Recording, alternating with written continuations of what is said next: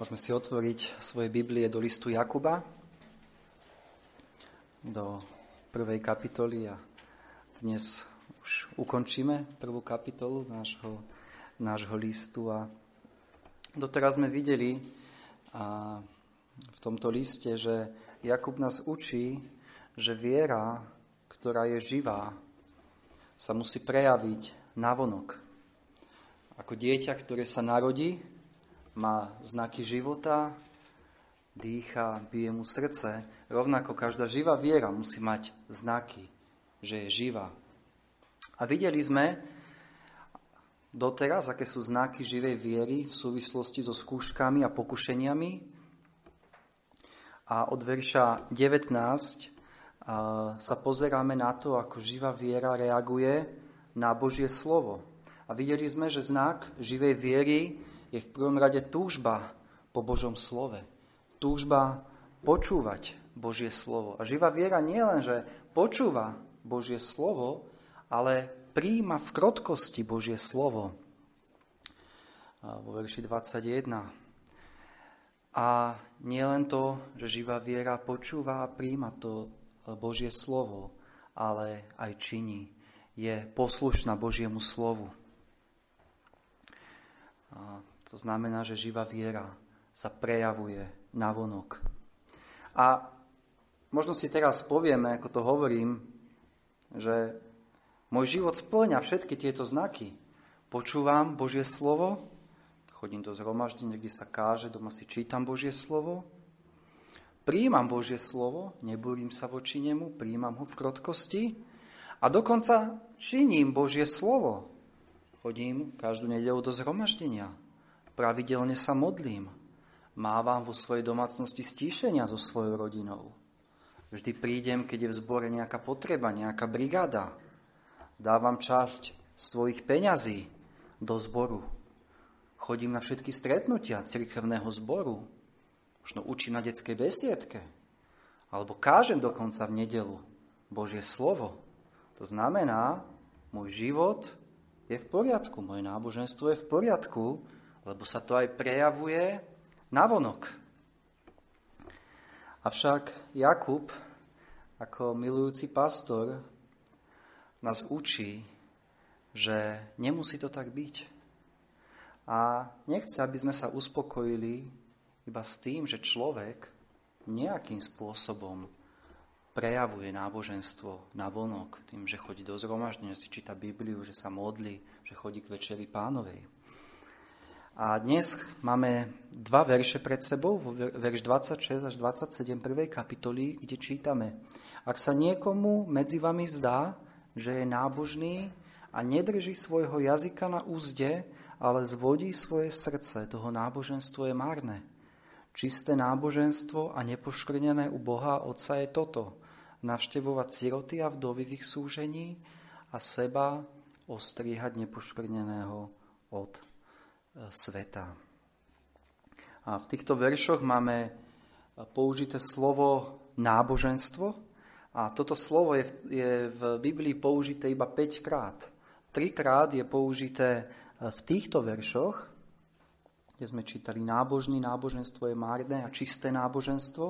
Potom máme použité v skutkoch 26.5 a kolosenským 2.18. Toto je iba 5 miest, kde je použité slovo náboženstvo a pri všetkých týchto použitiach tohto slova, toto slovíčko vždy odkazuje na vonkajšie prejavy náboženstva.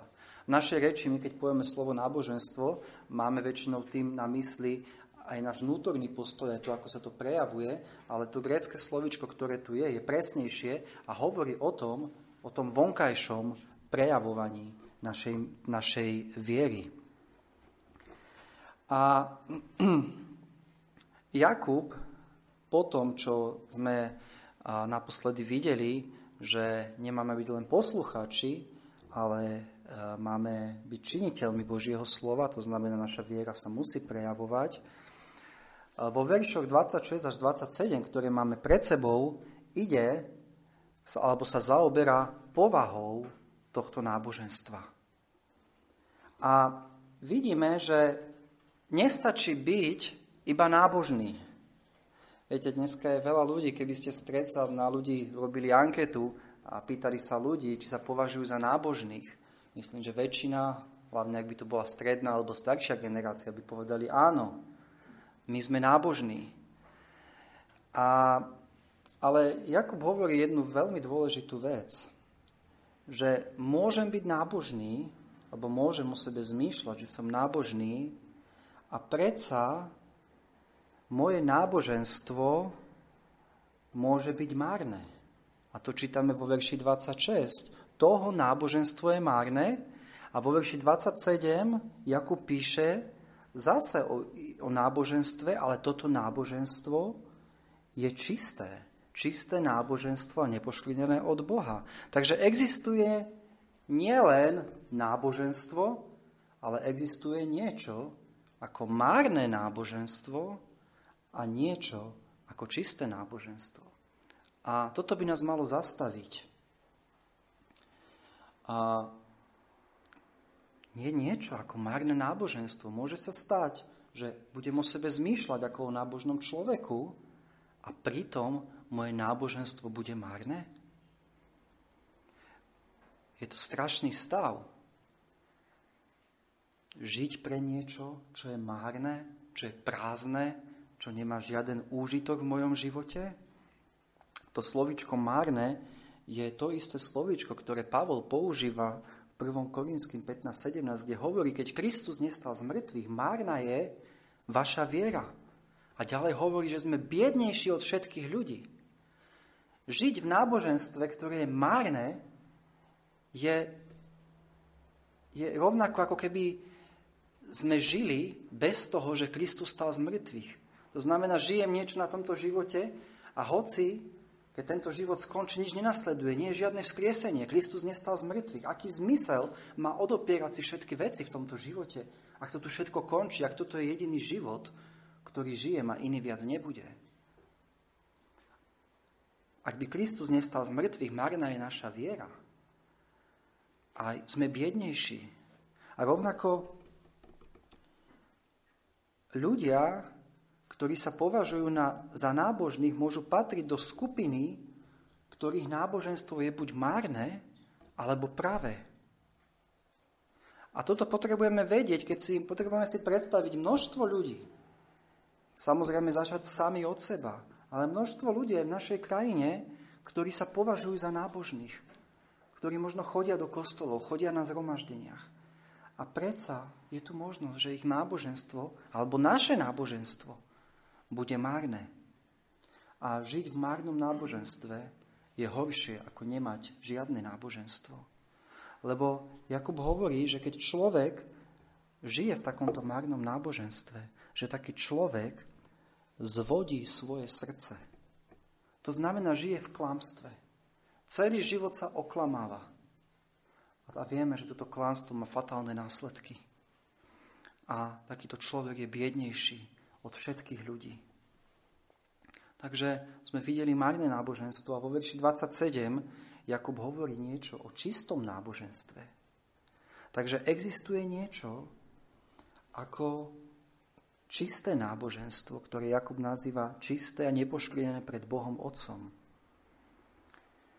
A vidíme, že, že pravosť tohto náboženstva nie je posudzovaná mnou samým čítame, že čisté náboženstvo a nepoškvrnené u Boha a od Otca. Nie je to o tom, že ja si myslím alebo ja sa považujem za nábožného. Alebo to nie je o tom, že iní ľudia, keď sa pozrú na môj život, povedia, a to je nábožný človek. Ale je tu náboženstvo, ktoré Boh považuje za správne. Boh, ktorý všetko vidí, Boh, ktorý vidí tvoj život, ktorý vidí tvoje srdce, povie o tomto náboženstve, že je čisté a nepoškvrnené. Že toto je skutočné náboženstvo, v ktorom má On záľubu. A naozaj to najdôležitejšie je, nie čo si ja myslím o svojom náboženstve. Čo si môj pastor myslí o mojom náboženstve. Čo si iní ľudia v zbore myslia o mojom náboženstve. Ale to, čo má skutočne cenu, je, čo si Boh myslí o mojom náboženstve. Čo Boh hovorí na moje náboženstvo a na moju vieru. Čo by sme mali z toho, keby všetci okolo nás hovorili, aký sme nábožní? Keby sme dokonca sami o sebe zmýšľali, aký sme nábožní? A keby v Božích očiach naše náboženstvo bolo márne? A sme vďační Jakubovi, že nás upriamuje na túto dôležitú tému, ktorú máme v týchto veršoch. Takže keď sa pozrieme do verša 26, čítame, ak sa niekomu medzi vami zdá, že je nábožný. Takže máme tu človeka, ktorý o sebe zmýšľa ako o nábožnom človeku. Nemyslím si, že, že tento človek musí byť pokrytec. Viete, on naozaj o sebe zmýšľa o tom, že je nábožný. Pokrytec je človek, ktorý vie, že nie je nábožný, ale pred inými sa hrá na nábožného, aby iní si o ňom mysleli, že je nábožný. Ale tu vidíme človeka, ktorý sám o sebe zmýšľa, že je nábožný. A, ale nehovoríme všeobecne, najlepšie je vždy Boží text stiahnuť na nás. A keď sa pozrieme na nás, na naše životy, do nášho cirkevného zboru, Verím, že väčšina z nás si myslí o sebe, že sme nábožní. Keby vás pýtal niekto, si nábožný, myslím, že väčšina z nás by povedala, áno, som nábožný človek. Som nábožný človek. A otázku, ktorú chcem dnes otvoriť, je, ako zistím, či moje náboženstvo je čisté, skutočné, autentické pred Bohom. Či to nie je naozaj iba nejaké márne náboženstvo. Viete, keď niekto kupuje obraz, možno nejaký drahý, tak si dáva veľký pozor, aby, keď ten obraz kúpi, aby to bol originál. Je strašne veľa falzifikátov obrazov. A tí, ktorí sa venujú obrazom, rôzni znalci vedia odhaliť na základe určitých znakov a postupov napríklad nasvietia ho infralampami, alebo robia chemický rozbor farieb, alebo pozorujú ťahy štecov. A, a ten obraz má určité znaky, že áno, je to originál, je to autentické dielo, nie je to podvrh. A, a vo veršoch, ktorý, ktoré máme pred sebou, Jakub nám dáva tri znaky, ktorých, ktoré nám majú pomôcť vidieť, že naše, či naše náboženstvo je skutočné, práve, autentické, alebo či je to márne náboženstvo. A, a práve prítomnosť týchto troch znakov, ktoré máme pred sebou, je dôkazom skutočného, autentického náboženstva. Takže keď sa pozrieme do našich veršov, do verších 26 až 27, Jakub tam uvádza tri znaky. Prvý znak čítame vo verši 26. Ak sa niekomu medzi vami zdá, že je nábožný a nedrží svojho jazyka na úzde, ale zvodí svoje srdce, toho náboženstvo je márne. Takže prvý znak je sebaovládanie v reči. Čítame, nedrží svojho jazyka na úzde. Druhý znak čítame vo verši 27. Čisté náboženstvo a nepoškvrnené u Boha Otca je toto. Navštevovať siroty a vdovy v ich súžení a seba ostriehať nepoškvrneného od sveta. A druhý znak je praktická pomoc tým, ktorí sú v núdzi. A tretí znak sme čítali a seba ostriehať nepoškvrneného od sveta je, môžeme to inými slovami nazvať, svetosť. Takže vidíme tri znaky, ktoré sa dnes chceme pozrieť a to je seba ovládanie v reči, praktická láska a pomoc tým, ktorí sú v núdzi a svetosť. A predtým, ako sa pozrieme na tieto tri znaky, ktoré musia sprevádzať autentické náboženstvo. A chcem ešte zdôrazniť jednu vec. Jakub v týchto veršoch, ktoré máme pred sebou, nedáva definíciu náboženstva. Nie je to jeho zámer teraz, aby urobil, že toto je náboženstvo. To nie je jeho zámer a bol by úplne nesprávny výklad textu, ak by sme týmto smerom postupovali a povedali, že práve kresťanstvo je sociálna pomoc núdznym a strániť sa veľkých hriechoch. Lebo žiaľ, je mnoho, je mnoho takých, ktorí takto zmýšľajú o kresťanstve. Urobím nejaké dobré skutky, prispiejem bezdomovcom, kúpim si notabene dám čosi na charitu a popri tom nikoho nezabijem, nikoho neukradnem. A to znamená, že moje náboženstvo je v poriadku.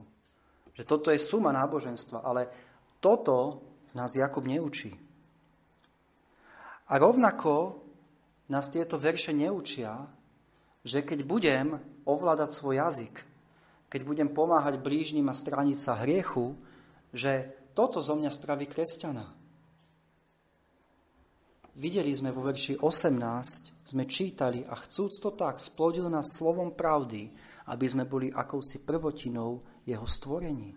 Vidíme, že človek sa stáva kresťanom jedine na základe Božieho konania v srdci človeka.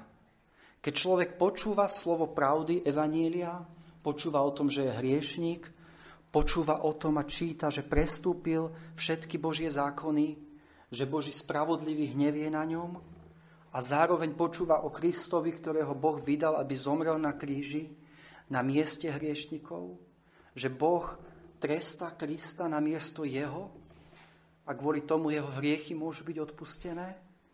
A keď človek počúva toto evanielium, Boh pôsobením svojho svetého ducha môže milostivo znovu zrodiť tohto človeka, dá mu nový život a človek začne ľutovať svoje hriechy a obráti sa vierou na Krista ako svojho spasiteľa.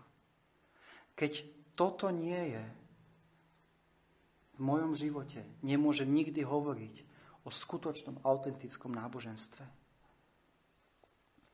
Ale to, čo Jakub učí, je, že ako sa má toto práve náboženstvo prejaviť na vonok. A to, čo nás učí, je, že práve a skutočné náboženstvo ide ďalej, ako je verejné uctievanie, ako sú modlitby, ako je čítanie Biblie, ako je Večera pánova, ako je služby v zbore, ako je náboženský jazyk, ktorý používame. Ale musí sa nevyhnutne prejaviť v každodennom živote, v našom konaní a v našej reči.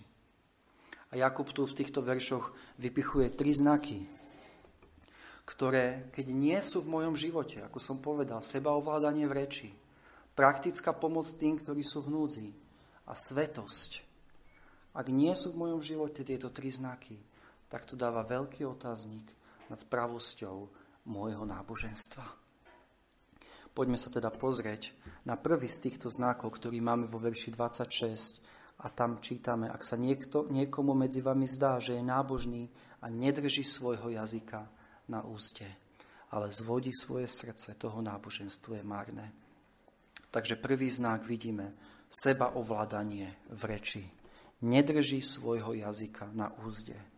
A vidíme, že kresťan sa bude ovládať v reči.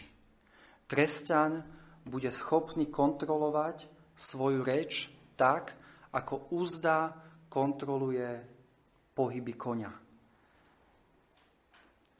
nie som jazdec, sa v tom veľmi nevyznám, ale keď jazdíte na koni, tak e, kvon sa riadi úzdou.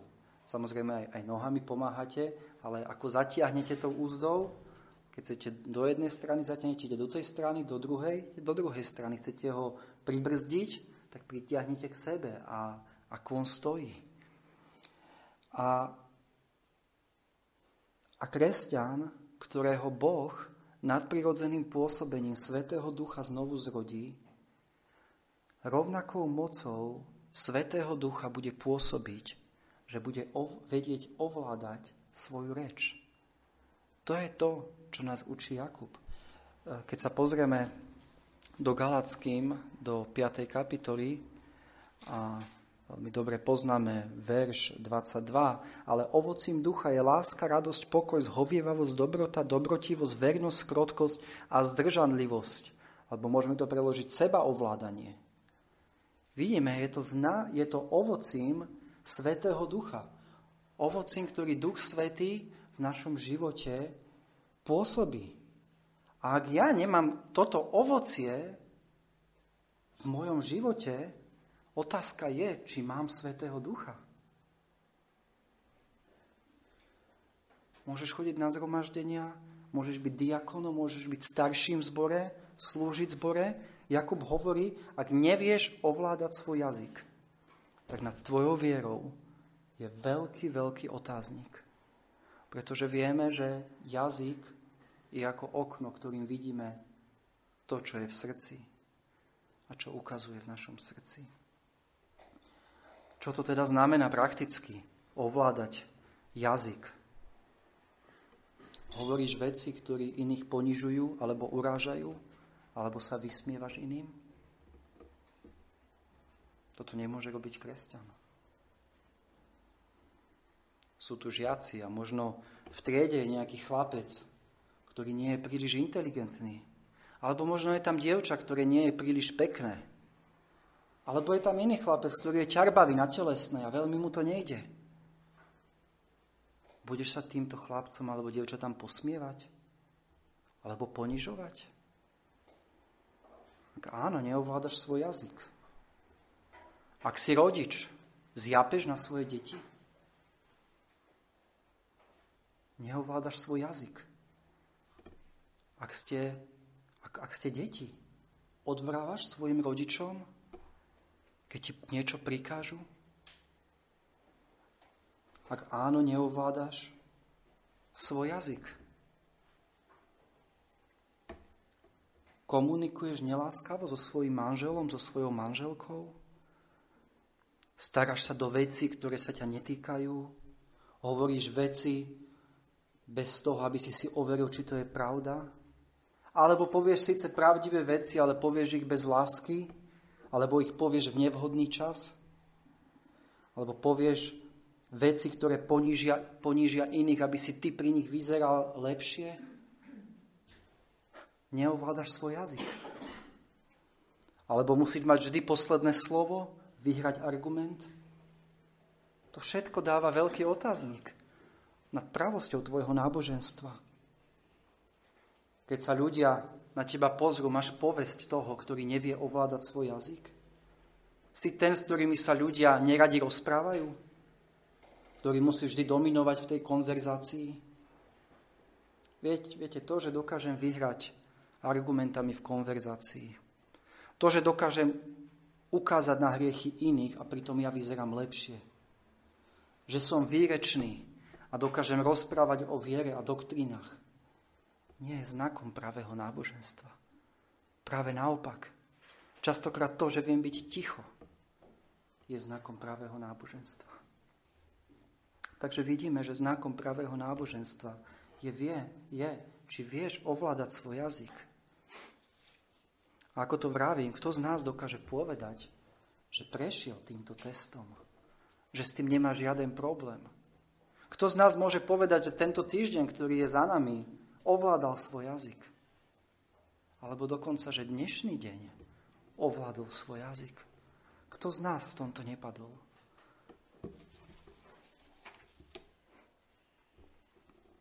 A predsa Jakub hovorí, že toto je znak pravého kresťanstva. A ak nie je v tvojom živote žiadna snaha ovládať svoj jazyk. A nehovorím o tom, že, že častokrát padneme a, veľmi často padneme v našich rečiach, ale je tam túžba, je tam snaha aktívne bojovať proti tomu, ovládať svoj jazyk, krotiť ho. Ale ak toto v mojom živote nie je, ak si svoje ústa pustím na špacík, ako sa to hovorí, Neovládam. Ako je jedno, poviem, čo, čo ma napadne. Je mi jedno, či ublížim blížnemu, či ponížim iného, či to je pravda, či to nie je nepravda. Ak toto je spôsob môjho života, moje reči, kto hovorí, že moje náboženstvo nie je, nie je pravé. Nie je tam pôsobenie Svetého Ducha. Tej moci, ktorá ma znovu zrodila a ktorá dáva toto ovocie v mojom živote. Sa pozrieme na pána Ježiša Krista. Známy text v 53. kapitole. Čítame, mučili ho a on ponižujúca znášal dobrovoľne a neotvoril svojich úst. Vedený bol ako baránok na zabitie a zanemel ako ovca, ktorá zanemie pred tými, ktorí ju strihajú a neotvoril svojich úst. Vidíme nádherný vzor, dokonalý vzor toho, ako náš spasiteľ ovládal svoj jazyk. Poďme sa pozrieť na druhý znak. A druhý znak, ktorý vidíme, máme vo verši 27. Čisté náboženstvo a nepošklinené u Boha Otca je toto. Naštevovať siroty a vdovy v ich súžení.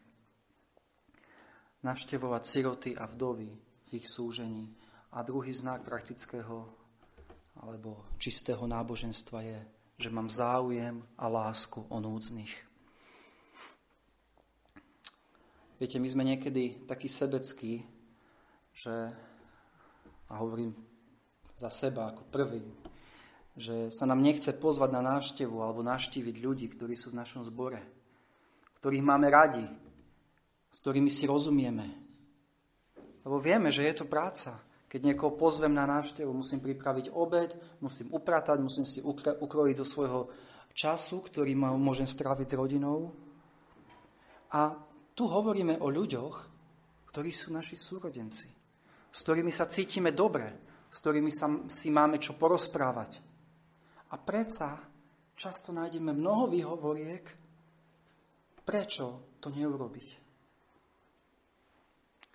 Ale pozrime sa, čo hovorí Jakub. O kom hovorí Jakub. Jakub nehovorí, že čisté náboženstvo je naštevovať bratov a sestry v zbore, ale hovorí navštevovať siroty a vdovy v ich súžení. Siroty a vdovy v ich súžení. Viete, siroty a vdovy bola najzraniteľnejšia skupina ľudí v tej dobe. Žiadny sociálny systém. Ak si ženy nemohli robiť v tej dobe a ak žene zomrel manžel a ak táto vdova nemala synov, ktorí by sa o ňu postarali, bola to zúfala situácia. Nemali nič. Táto žena nemala nič. A rovnako to platilo o sirotách. Títo, títo chlapci a dievčata nemali nič. Nemali nič, čo by ti mohli ponúknuť.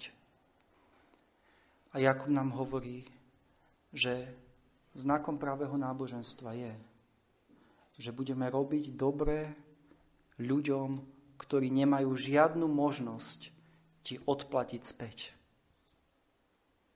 Robiť dobro ľuďom, ktorí nemajú žiadnu možnosť ti to odplatiť. Poznáme dobre z, Lukáša evanie, z Lukášovho evanielia text, kde pán Ježiš hovorí v 14. kapitole 12.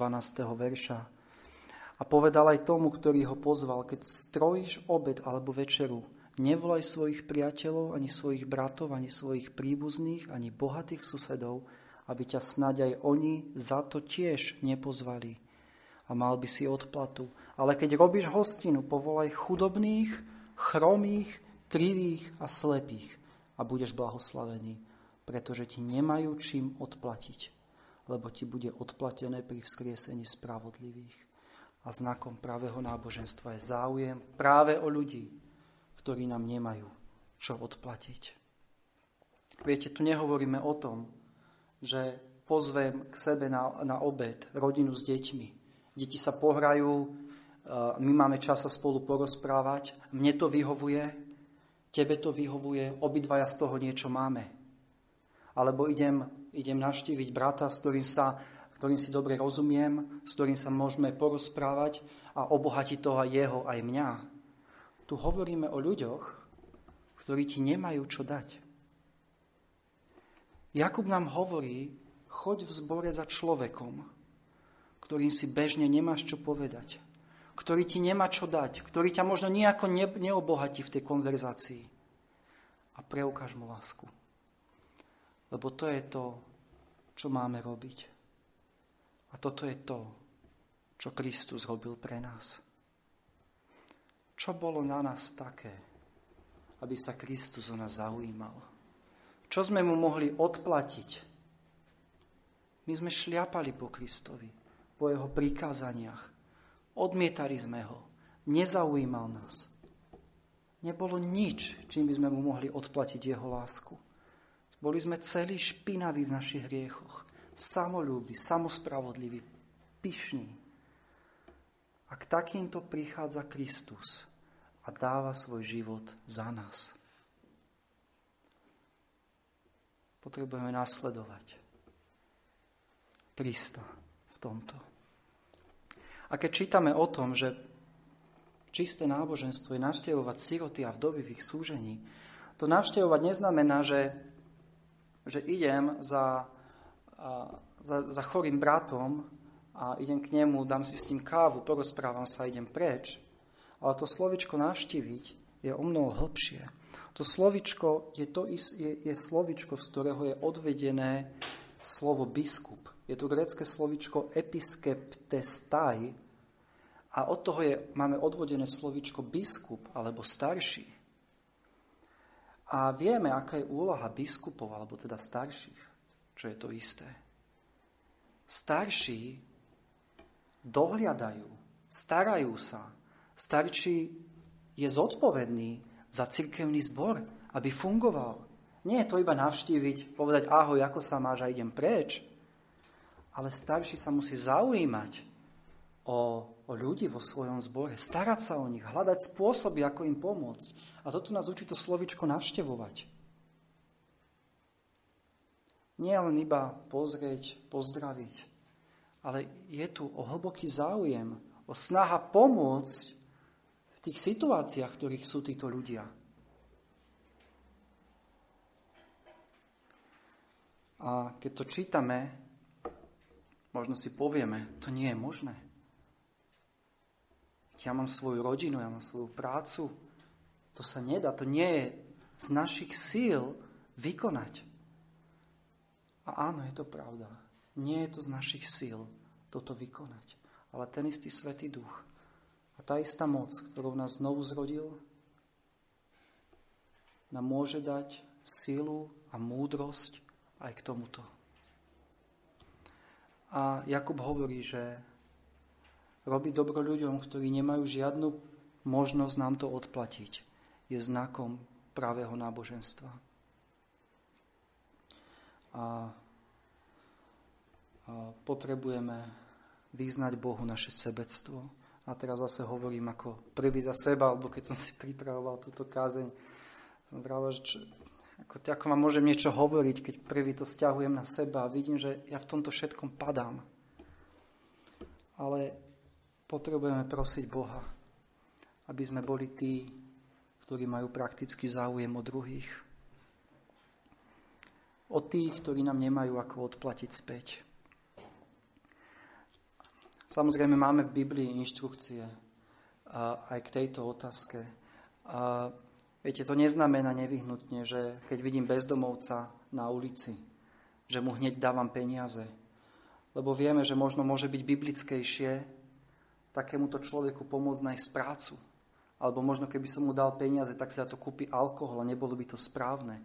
Vieme v Biblii inštrukcie, že kto, ne, nech, kto nepracuje, nech ani nie je. A je možné, že takému človeku už niekto iný pomáha, alebo že odmietajú pomoc. Alebo rovnako e, vieme, že Biblia nám dáva inštrukcie k vdovám. Nie všetky vdovy mali byť tie, o ktoré sa mal starať cirkevný zbor. Že je tu určité poradie, že je tu najprv rodina, ktorá je primárna, zodpo- ktorej primárna zodpovednosť je postarať sa o vdovy a až keď to nie je možné, tak potom nastupuje zbor ale keď toto vidíme, naše potrebujeme mať stále na pamäti, že znakom môjho náboženstva musí byť robiť dobro ľuďom, ktorí nemajú žiadnu možnosť nám to odplatiť späť. A modliť sa za to a, a prosiť Boha, aby nám v tom pomohol. A tretí znak, ktorý vidíme v našom texte, je, je to posledné posledná časť verša 27, a seba ostriehať nepoškvrneného od sveta. A tretí znak čistého náboženstva je svetosť. Znakom skutočného náboženstva je osobná svetosť. 1. Petra v 1. kapitole 14. a 16. verš čítame Ako poslušné deti neprispôsobňujúca drievnejším svojej nevedomosti žiadostiam, ale podľa toho, ktorý vás povolal, aj sami buďte svetí v každom obcovaní. Pretože je napísané, buďte svetí, lebo ja som svetý. Boh je svetý Boh, ktorého uctievame. A Biblia nás volá. Ak naše náboženstvo má byť pravé, potrebujeme my byť svetí. Čítame seba ostrihať nepoškrneného od sveta. Čo to znamená nepoškrneného od sveta? To neznamená len, že nemáme chodiť do krčmy alebo neísť na rokový koncert, aj keď samozrejme to zahrňa. Ale svet nám hovorí, uh, tento pojem svet myslí, myslí na, na systém myslenia, na, na systém hodnôt, ktoré sú, ktoré sú v tomto svete, o svetonázor, ktorý je v tomto svete. A, v Jánovi 16.11 e, pán Ježiš hovorí o kniežati tohto sveta. O diablovi, ktorý je knieža tohto sveta. A vidíme, že tento svet je špinavý a hriešný. Preto hovorí Jakub seba ostríhať nepoškrneného uh, od sveta. Slovičko svet nám hovorí o spôsobe života, ktorý ide proti Bohu, o životnom štýle ľudí, ktorí idú a sa búria proti Bohu. Čo sa deje, keď sa obraciame k Bohu? Pán Ježiš hovorí e, v 15. kapitole Jánovho Evanielia, 19. verš, keby ste boli zo sveta, svet by mal rád svoje vlastné, ale pretože nie ste zo sveta, ale že som si ja vás vyvolil zo sveta a preto vás svet nenávidí. To znamená, keď nás Boh zachraňuje, vyťahuje nás z tohto sveta, ale nie fyzicky, ale duchovne. Vyťahuje nás z toho zmýšľania, ktoré je v tomto svete, hodnotového systému, ktorý je v tomto svete. A, a Jakub nám hovorí, potrebuješ seba ostríhať nepošvrneného od tohto sveta. Viete, tento svet hovorí, vyťaž z tohto sveta maximum. Ak nebudeš mať to alebo tamto, nebudeš šťastný. Hovorí, máš právo byť šťastný aj za cenu hriechu. Užívaj si tento život, lebo je to všetko, čo máš. A koľkokrát sa toto zmýšľanie tohto sveta, materializmu okolo nás začne prejavovať v našich životoch. A tieto myšlienky začnú prichádzať do našich myšlienok. A začneme byť nespokojní. Začneme byť nespokojní a začneme rozmýšľať. Potrebujem väčší byt, potrebujem väčšie auto. Keby som mal to alebo to, tak potom by som bol skutočne šťastný.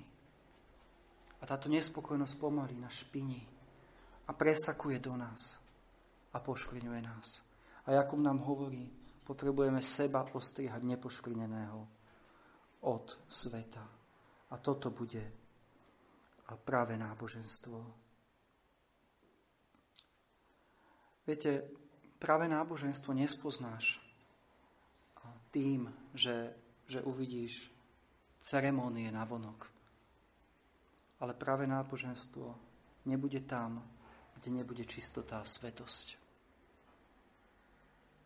Ak je svetáctvo v mojom živote, ak je svetáctvo v mojom zbore, dáva to veľký, veľký otáznik nad pravosťou môjho náboženstva. Takže to bol tretí znak, osobná svetosť. A keď sa pozrieme na tieto znaky, možno si povieme, to je také ťažké. Možno keby sme my mali povedať, aké sú znaky pravého náboženstva, vybrali by sme niečo jednoduchšie. Ale nie takéto ťažké veci, ktoré sú pred nami. A za seba môžem povedať, že nie je ani jeden z nich, z týchto znakov, v ktorom by som nepadal. A dokonca neviem povedať, ktorý, v, ktorém, v ktorom znaku mám najväčší problém. Všetky sú také vážne, všetky sú také ťažké a vo všetkých z nich vidím, ako v nich padám. Či už v reči, či v preukazovaní e, záujmu a lásky k núdznym, alebo ostrihaní sa nepoškvrneného od sveta. A keď sa pozrieme do zjavenia Jána, do 3. kapitoly, a vidíme tam, ako pán Ježiš píše do zboru v Sardách. A čítame tam, anielovi zboru v Sardách napíš, toto hovorí ten, ktorý má tých sedem duchov božích a sedem hviezd. Znám tvoje skutky, že máš meno, že žiješ a si mŕtvý. Bdej a upevňuj i všetko ostatné, čo ide zomrieť. Lebo som nenašiel tvojich skutkov úplných pred svojim Bohom. Pán Ježiš hovorí, tvoje skutky som nenašiel úplný pred svojim Bohom. Niečo ti chýba. Niečo dôležité ti chýba v tvojom náboženstve. A Pán Ježiš hovorí, pamätaj tedy, ako si prijal a počul a ostrihaj a učiň pokanie. Keď tedy nebudeš bdieť, prídem na teba ako zlodej a nezvieš, ktorú hodinu prídem na teba. A to, čo Pán Ježiš hovorí, potrebuješ činiť pokanie. Potrebuješ to vyznať Bohu. Pán, v Biblii čítame, že keď vyznávame svoje hriechy, On je verný a spravodlivý, aby nám odpustil hriechy a očistil nás od každej nepravosti. A keď vidíme hriechy v konkrétnych týchto oblastiach, ktoré sme čítali, potrebujeme ísť pred Boha a vyznať mu ich. Potrebujeme im povedať, Bože, nie je žiadna šanca v mojom živote, aby som dokázal dodržať tieto príkazy. Som bez Teba úplne bezmocný. Ale prosím, pomôž mi, zmeň ma. Potrebujem Tvojho Svetého Ducha, ktorý ma zachránil, aby menil moje srdce, aby mi pomáhal žiť, ako má kresťan žiť. A čítame ďalej v tomto texte e, v zjavení Jána, ale máš i v Sardách niekoľko málo osôb, ktoré nepoškreneli svojho rúcha a budú sa prechádzať so mnou v bielom rúchu, pretože sú hodní. Vidíme tu ľudí, ktorí zachovali sa nepoškvrnení, ktorí mali nepoškvrnené rúcha, od tohto sveta. A toto môže spôsobiť iba Svetý Duch našich životoch. A, a On je mocný, aby nás zachoval, aby nám pomohol všetky tieto oblasti, ktoré sme čítali, aby nám pomohol v nich výťaziť, aby sa tieto znaky mohli viacej prejavovať v našich životoch. Čítali sme vo verši 27. Čisté náboženstvo a nepošklinené u Boha a Otca. Ako môže byť moje náboženstvo čisté a nepošklinené, keď zlyhám, zlyhávam vo všetkých týchto oblastiach? Ako môže Boh príjmať také náboženstvo, keď sa pozrie na môj život? A viete, nie sme to my, ktorí sme čistí a nepoškvrnení ale je to Kristus, ktorý je čistý a nepoškvrnený. Nevinný baránok Boží, v ktorého ústach sa nenašla žiadna lesť, ktorý ukazoval to najväčšie dobro tým, ktorí si to nezaslúžili, ktorí boli jediní nepoškvrnení hriechom. A táto jeho spravodlivosť je pripočítaná všetkým tým, ktorí vo viere a pokáni prídu k nemu. A preto, keď verím v Krista, jedine kvôli tomu môže byť moje náboženstvo priateľné pred Bohom. Lebo Kristus zomrel za mňa a som zaudetý jeho spravodlivosťou.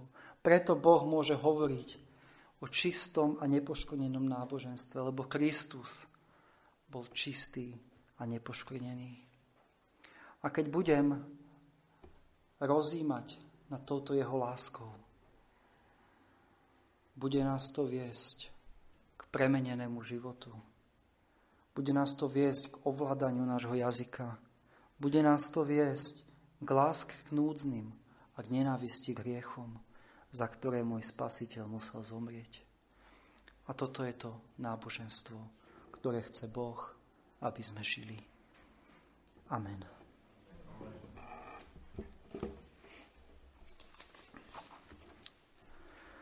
Ďakujeme Ti, Oče nebesky, za Tvoje slovo, za to, že ono je skúmavé a ono preniká naozaj do, našich, do našho vnútra a Pane, odhaluje všetko zlé.